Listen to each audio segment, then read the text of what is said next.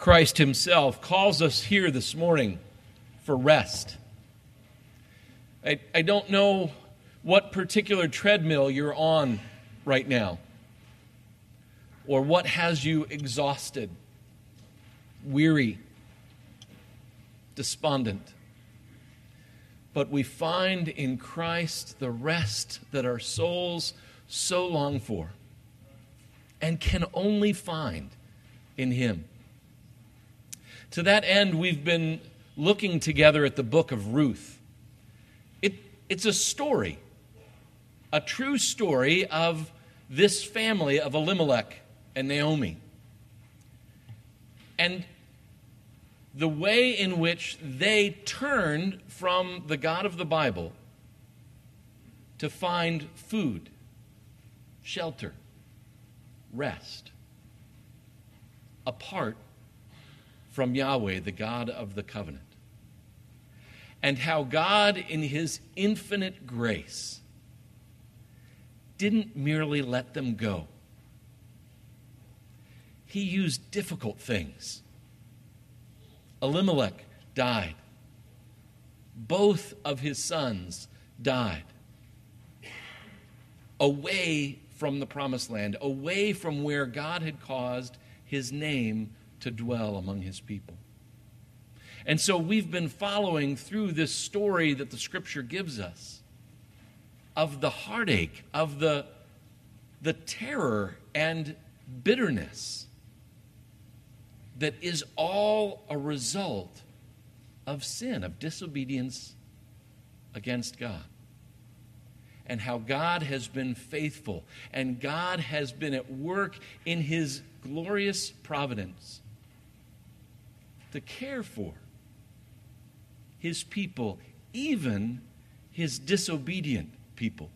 Because, in point of fact, that's the only kind of people that He has. And so, open with me to the book of Ruth in your own scripture, or if you don't have your sword with you, look at the Pew Bible in front of you, starting at page 224. I'm going to read for us this portion from chapter 4.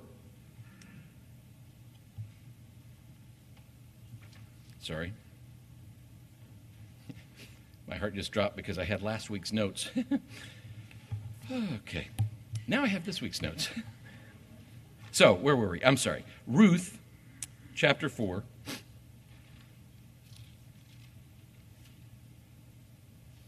Page 224. Hear now God's holy word from chapter 4, verses 13 to 17. So Boaz took Ruth, and she became his wife. And he went into her, and the Lord gave her conception and she bore a son. Then the women said to Naomi, Blessed be the Lord, who has not left you this day without a redeemer. And may his name be renowned in Israel. He shall be to you a restorer of life and a nourisher of your old age for your daughter in law who loves you who is more to you than seven sons, has given birth to him. And then Naomi took the child and laid him on her lap and became his nurse. And the women of the neighborhood gave him a name, saying, A son has been born to Naomi. They named him Obed, who was the father of Jesse, the father of David. This is the word of the Lord, and we thank God for it. Please join me in prayer. Lord, thank you for your word that you have given us stories like this one of Ruth and songs like in the Psalms and elsewhere in the prophets. That you have given us older brothers and sisters in the faith who have gone before us and who have trusted in you, Lord, to be faithful to your promises, to bring Messiah to them and to deliver us out of the sin and death in which we have entangled ourselves, become enslaved to, and have no way of deliverance save you alone. We pray, Lord, that you would help us. Holy Spirit, work in us now, we pray. Show us the ways in which this text that you have given us, this holy word of God, might break us of our rebellion, might comfort us and draw us out of bitterness and transform us to joy in loving obedience to you, Lord Christ. We pray that you would do this, and we ask it in Christ's holy name. Amen.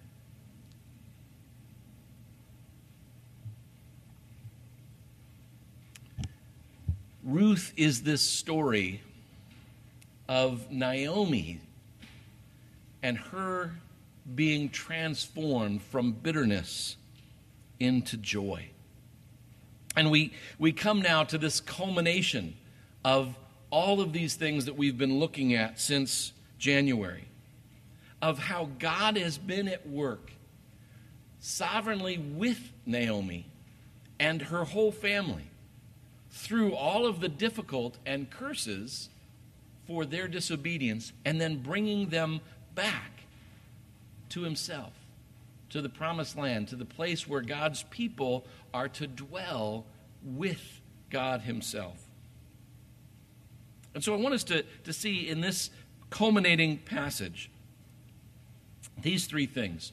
First, that Boaz and Ruth are married and have a son. That all of these things that, that we've seen since chapter 2, pointing us towards this kinsman redeemer and this provision of God that he had made hundreds of years before and, and put into sacred scripture that, that we find in Deuteronomy and Leviticus that God had provided this particular way for the care and restoration of his people being lived out. And, and so the first thing that I want you to see in, in Ruth and Boaz being married and having a son is the, re, the, the way in which this causes us or calls us to rejoice, to celebrate, to delight in God's goodness and what He has done. God had promised His people redemption, care in His presence, and He has come through and done exactly what He said. Of course, in any good love story, as Ruth is, we, we get to this point and, and rejoice that, that the couple is married. And, and so that ought to, to cause us to, to rejoice as well. But we also see how it affects the happy couple, but also the whole of their family and really the whole of their community. This is a, this is a major thing in the life of Bethlehem. But the first thing that I want you to notice is the sparse detail that's given to us about the actual ceremony. Right? You've been, you've been having this built up for four chapters. And, and you come now to this wedding. And it's, yep, they're married and had a son. I mean, what? Like, you know, tell us about her dress. Right? Tell, tell us about the, the, the bouquet and the, and the flowers and the, all of the, the stuff. But you know, our culture has made so much of the stuff that we've, we've neglected the thing itself. That marriage is a gift of God, not only for continuing the human race, but the reason that the human race exists. That is to glorify God and enjoy Him forever. And we get so distracted with the, the peripheral stuff of the wedding that marriage, well, that, that's not really our, our concern. And yet, it is very much the concern of God who's given us marriage as this window through which the watching world might see the way that Jesus loves the church, his bride. that it's wonderful to have a lovely ceremony. But that's not the point. This is one of those things that I stress again and again in premarital counseling. And, and some of you have I've had the privilege to, to marry, and, and you probably got tired of me talking about, yeah, we're not talking just about the wedding, but the marriage. My job is to help prepare you for a lifetime together of worshiping Christ through your marriage. And, and that's what we find here is it's, it's not a, a love story that culminates in extravagant ceremony. No, the text is very matter of fact and straightforward. They were married, and Boaz went into her, and God gave her conception, and she bore a son. Now, I don't want to press all of your buttons, but this whole thing of marriage for conceiving children, again, that's one of the things that we've, we've pushed that down and, and said, well, we, we don't agree with those, oftentimes in the Protestant church, like First Congregational Church of Woodstock. We, we don't believe that, that birth control is wrong because we believe that marriage is for more than just procreation. Well, that's, that's fine as far as it goes. The problem is, is it doesn't go very far. That, that in God's economy, the, the rationale, the reason for marriage is yes, for a husband and wife to enjoy one another. That is part of his purpose. And we've seen the grand purpose of pointing folks to Christ. But sandwiched right in between that is bearing children. That that is part of God's design for marriage. And, and that not all couples are able to do that. That's one of those things that we saw with Mother's Day and we see again with Father's Day. Father's Day can be very difficult and painful for folks, guys that would love to have children, but for a whole host of reasons that we don't know, God has not blessed many with children that, who would love to have children. So we tend to avoid that conversation altogether. I mean, that's, that's what we do when something's uncomfortable. We just don't talk about it. But that's, that's not what God does. He actually invites us in and talks about these things even when they're difficult because in difficulty, especially, we need to know what God's word says. And here we see with Ruth and Boaz and the whole of Naomi's family that not only has God designed marriage for children to be born, but that part of his work of grace is working in a couple to have children. That's not something that we can just do on our own. We think so.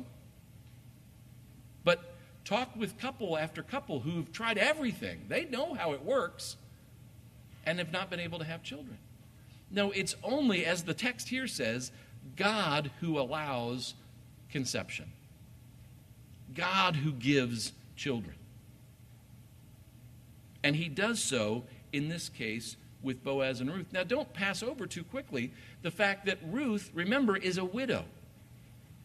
She was married. Now, we don't know exactly how long. The text tells us that they were there after uh, Elimelech died, before the, they returned, 10 years. Now, it could be that Ruth was married only for less than a year of that before her husband Mahlon died, or that they could have been married for 10 years. We don't we don't know how long that they were married, but we do know that they were married and that they didn't have any children, and that Mahlon died, leaving her a widow. And so part of what the story is communicating to us is that it's not just about getting married that gives you kids, but that as we've seen through the whole of the text, that God works providentially in and through marriages to produce children and that we need to be clear and give Him all the glory for those children. And as we've seen earlier in the service, to not idolize them or idolize the family, but to praise God for our children. And if He's not a, uh, enabled us to have children, to praise God even for that. We are to praise God whether He gives us the things that we want or withholds them from us, because we know that God is not only good, but that He works for our good. And that whether we have many children or have no children, praise be to God. He is worthy of our praise. And this is exactly what we find the people in Bethlehem here doing. Verse 14 says, And the women said to Naomi, Blessed be the Lord. This is one of those things that we keep struggling with because uh, the, you'll see in the text, the Lord is all caps, right? And that's, that's indicating that the word being used for God there is Yahweh, the covenant keeping God. And, and so sometimes we don't always have that in, in, in the text, but, but here it is all caps the Lord. Blessed be the Lord. Their initial response, the women come and celebrate God's grace with Naomi. And, and this can be a subtle thing, but it is so incredibly important. Where, where perhaps a friend or, or a neighbor or even a family member has, has had a child, and we come and say, Congratulations! That's awesome! That's good to rejoice with them. But it's not the same thing as what this text is showing us that the, the women in Bethlehem did. It, this is not, way to go, you made it, you did this. No, they're speaking rightly, biblically. Blessed be the Lord. To give him the praise and the glory for providing the children. The, the women here celebrate. And their celebration begins with, Blessed be the Lord. That, that, that Christ centered, Lord centered praise and delight in celebration ought to characterize all of our celebrations. Whether a, a birth of a child, a, a, birthday that we're celebrating, a Father's Day, a, a graduation, whatever it is that we feel is exciting and we want to celebrate, are we starting with praising and thanking and blessing the Lord first? And that brings us to this phrase that the women use. They say, Blessed be the Lord. They, they don't say, Praise be to God. They don't just worship God, hallelujah, look at what he's done. But they use this phrase particularly of blessing. And we, we saw that last week, right, with, with the, the people at the gate blessing Boaz and blessing Ruth and blessing their household. Well, the, those things make sense because they need blessing, right? Ruth and Boaz and their household, they, they're just humans. They, they need blessing. But have you ever stopped to think about what is it that we're doing when we say, to the Lord bless you. It's not like he sneezed. What, what, what, do we, what do we mean to say to God Himself, who has everything, bless the Lord? Well, it's a lot of what Jesus was teaching us to do in the Lord's Prayer. Our Father who art in heaven, hallowed be thy name. Thy kingdom come on earth as it is in heaven. It's not as if God needs us to pray that for it to happen. Right? It's not like God needs us to bless him for him to be blessed. What's going on is two primary things. One is we're exercising faith. We're, we're saying we know what the Lord has said is going to happen. The end of the story is God wins. And what we are doing when we join our voices to say, Bless you, Lord, we're asking for His blessing, that He is all blessed. He doesn't need any more blessing, but we're asking that that blessing would be revealed. We're, we're in a sense, saying, Thy kingdom come on earth as it is in heaven. Bless you, Lord, who doesn't need any blessing, who doesn't lack anything, the world around doesn't see that.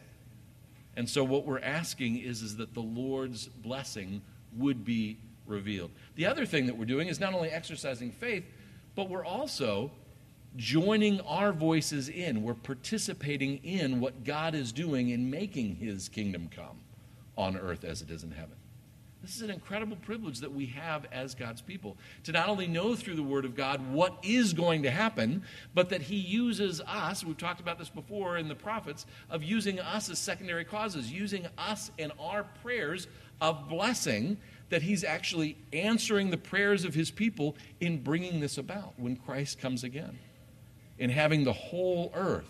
That's why we read earlier from Isaiah that the the end game, what is going to happen is, is that all, in all of creation, will bow before the Lord. Every knee shall bow, every tongue confess.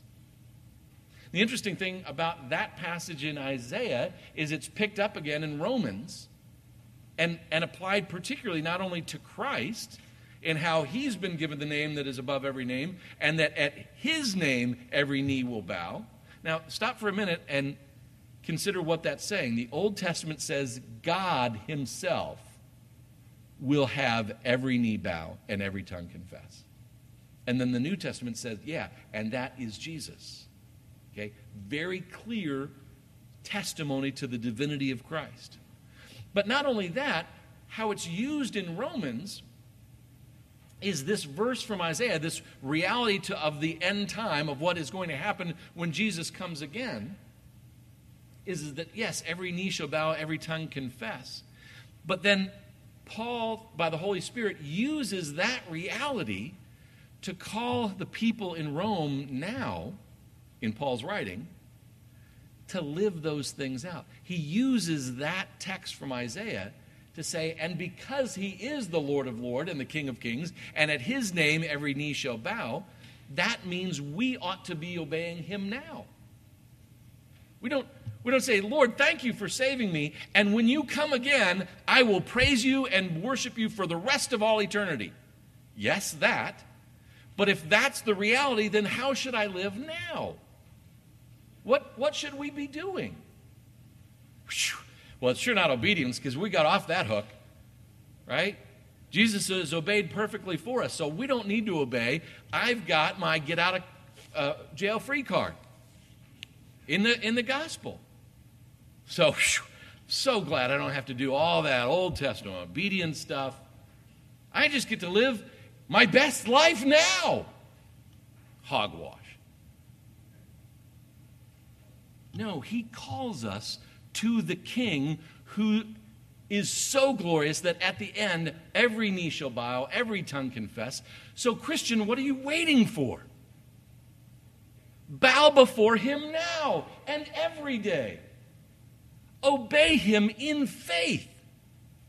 Knowing that we're not obeying, obeying God, hoping maybe it's enough.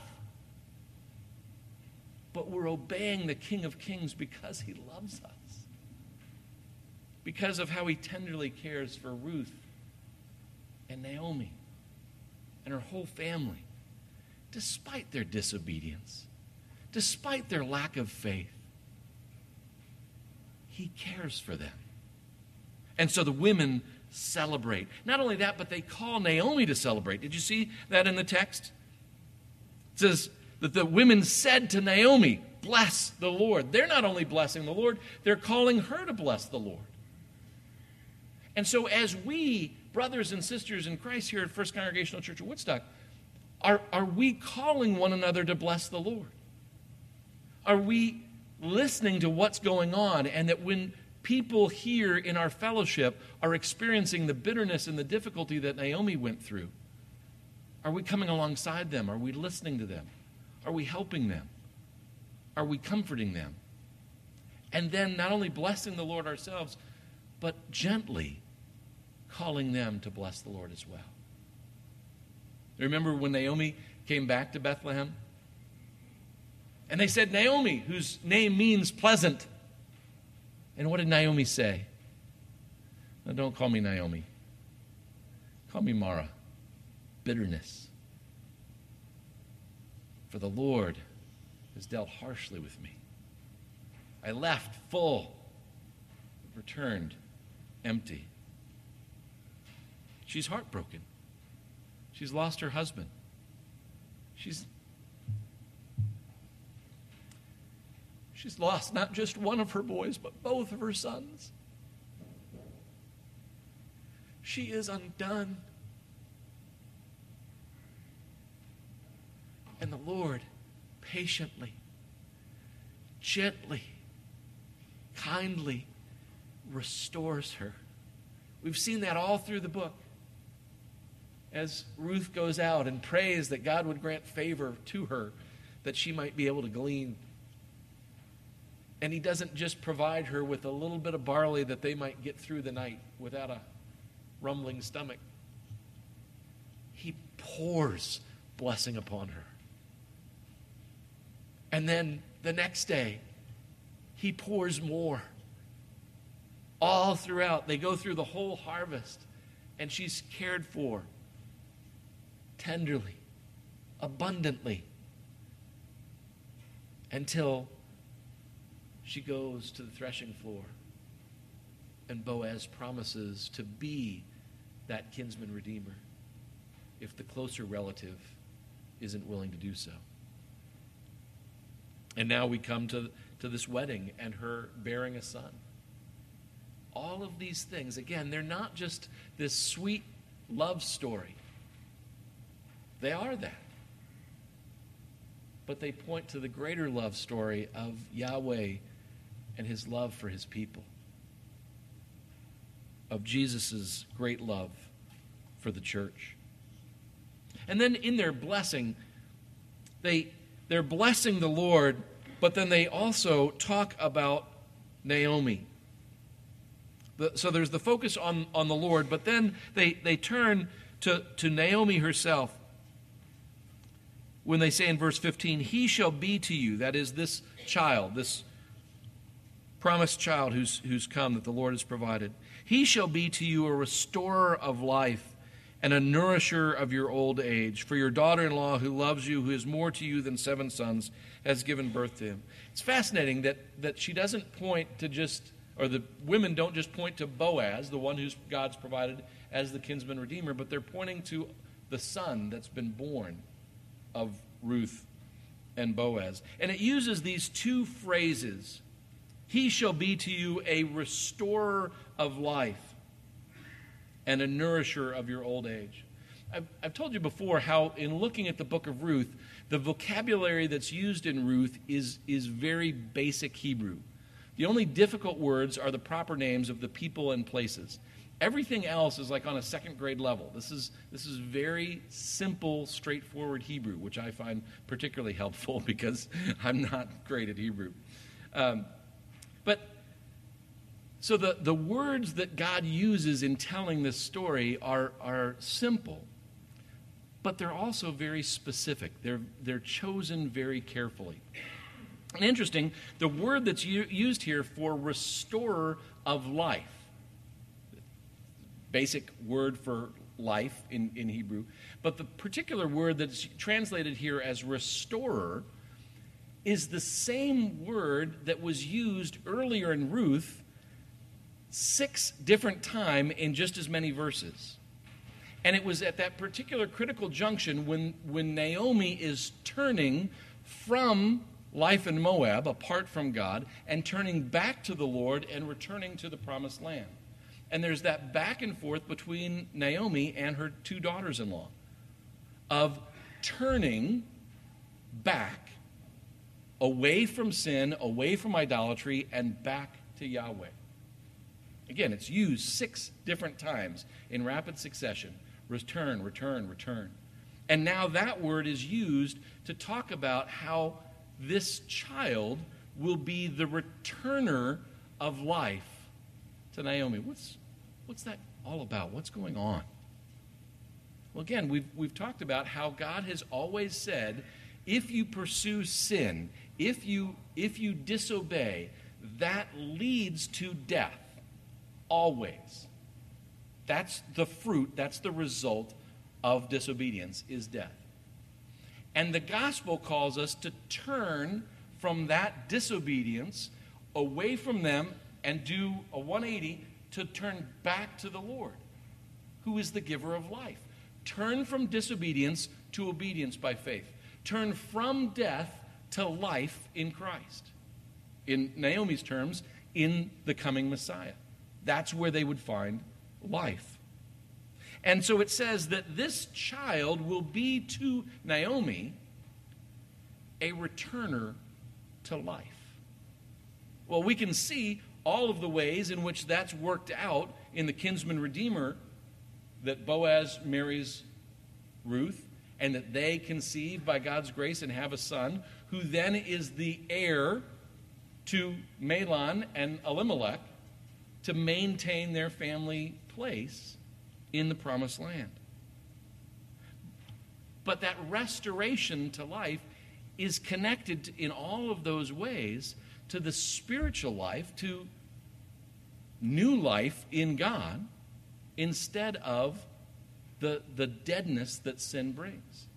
So, this is talking about this redeeming of her spirit, of her rebirth. And, and that's because this is the, the pro, uh, provision of God in uh, the, the whole right of levirate marriage. But it's also the way in which Naomi was to exercise faith. For us now that the true Redeemer has come, we know that and express that particularly in trust in Christ.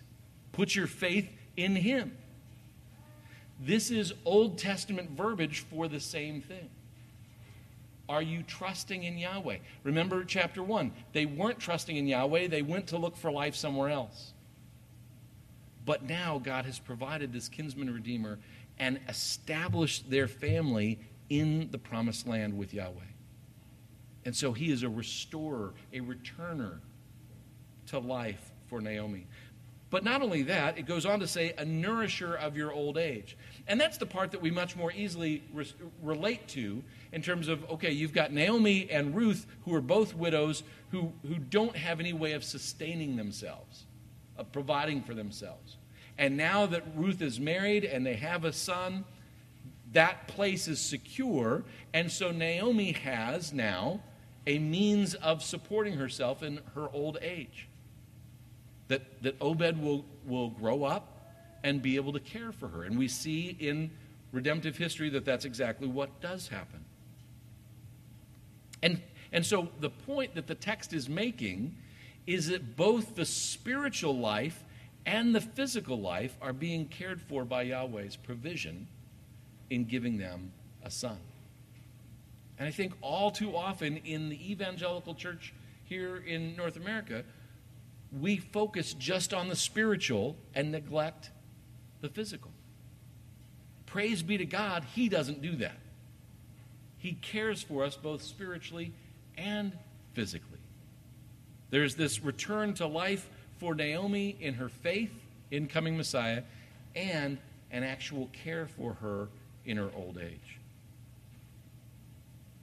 So these are all part of the women's celebration of God and His grace with Naomi. The last thing that I want us to see is how at the very end of this, God reveals some of the bigger picture. tells us that the women of the neighborhood gave him a name, saying, A son has been born to Naomi, and they named him Obed. He was the father of Jesse, the father of David. Now, to understand this in, in context, you need to understand that King David is the high point of all Israel.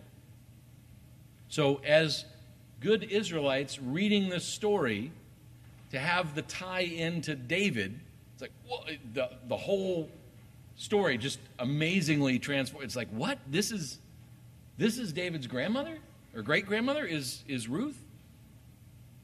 But you see, what God is doing is helping them to see, yes, this story about Ruth could be anyone. And we've saw how the, the language actually points in that direction. The way that it uses pronouns again and again for folks uh, in, in a, a way of saying this could be any Israelite family. Because the temptation for anybody in the family of God is to just go through the motions and, and do those things, but not have a real heart relationship with God. And how God has transformed them in that. And, and so now this son has been born to Naomi. Why does it say to Naomi instead of Ruth? I mean, it was Ruth and Boaz's child. Well, uh, remember, with the kinsman redeemer, this child is standing in for Elimelech and his son Mahlon and continuing that line. This is a child born to Naomi. It's also important that this is, this is the way that the scripture often talks about extended family is that it will say son, and it could be son, it could be grandson, it could be great grandson. But the point is, is that God has provided an heir and one who will restore Naomi. And then it says that they name him Obed. Again, this is a Hebrew word that simply means servant. But it's used time and again in the scripture to talk about the servant of the Lord. Like in the, in the psalm, when, when it refers to, I'd rather be a, a gatekeeper or a, a, a door attendant in the house of the Lord for a day than to have a thousand years somewhere else. Deuteronomy uses this to, to talk about serving the Lord as we're called to worship Him, to serve Him in worship. so funny how God works. As I'm preparing for this and translating, and, and then totally separate with my classes, I was reading through, and one of the Hebrew scholars was talking about this word Obed in terms of servant and how important that is for pastors and worship leaders to, to recognize that the way that the scripture talks about the people up here leading worship is not with a word for leader, it's this word for servant. We are servants of the king. It's his agenda, it's his glory, it's all to his honor that we engage in any of these things in worship. And so, why is it that the women would call this incredible blessing of this child servant? Because that's the way the gospel works. Jesus said this again and again to his disciples if you want to be first, be last. The King of Kings and Lord of Lords, getting ready to depart his disciples after spending years pouring into them. What does he do? He takes the form of a servant and washes their feet. God is revealing the bigger picture that he is not only at work in providing Ruth and Boaz a child and Naomi an heir, but this is connected to the servant king that he's going to provide through Jesse to David. David is this king of God's people who serves God's people as a way of pointing to the Lord Jesus, who comes as a servant king, not demanding him be afforded all of the rights and privileges that he deserved, but in Philippians 2, that he emptied himself of all of those things so that he might secure our inheritance forever in himself. God is doing a bigger thing in Ruth and Boaz in providing for the line through which Messiah would come.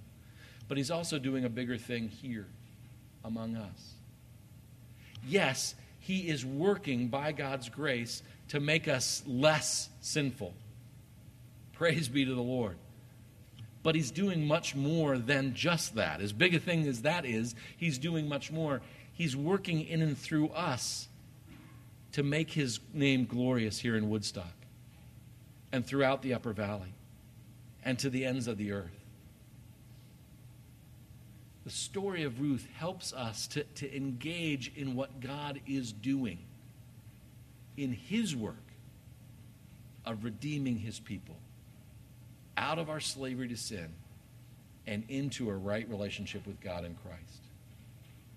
Do you, do you know that kind of relationship with God? If, if that sounds really different than what you know in terms of going to church and doing some religious things, I beg of you, don't let another day go by. Jesus has come and done everything to secure our right relationship with the Father.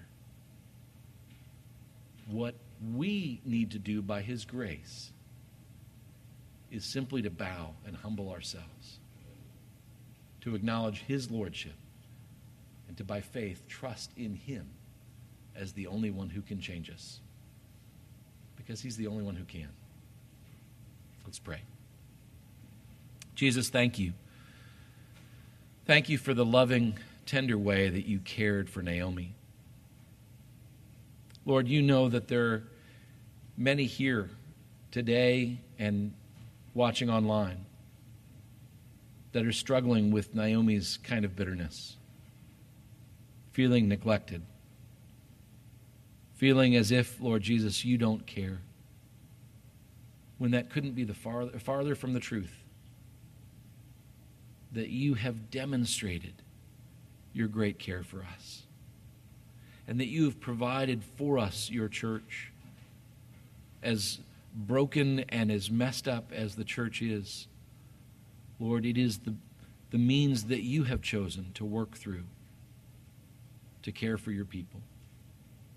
And so we pray that you would help us to humble ourselves, to trust in you. Give us that turning, Lord Christ, as you so graciously gave Naomi. For it's in Christ's name we pray.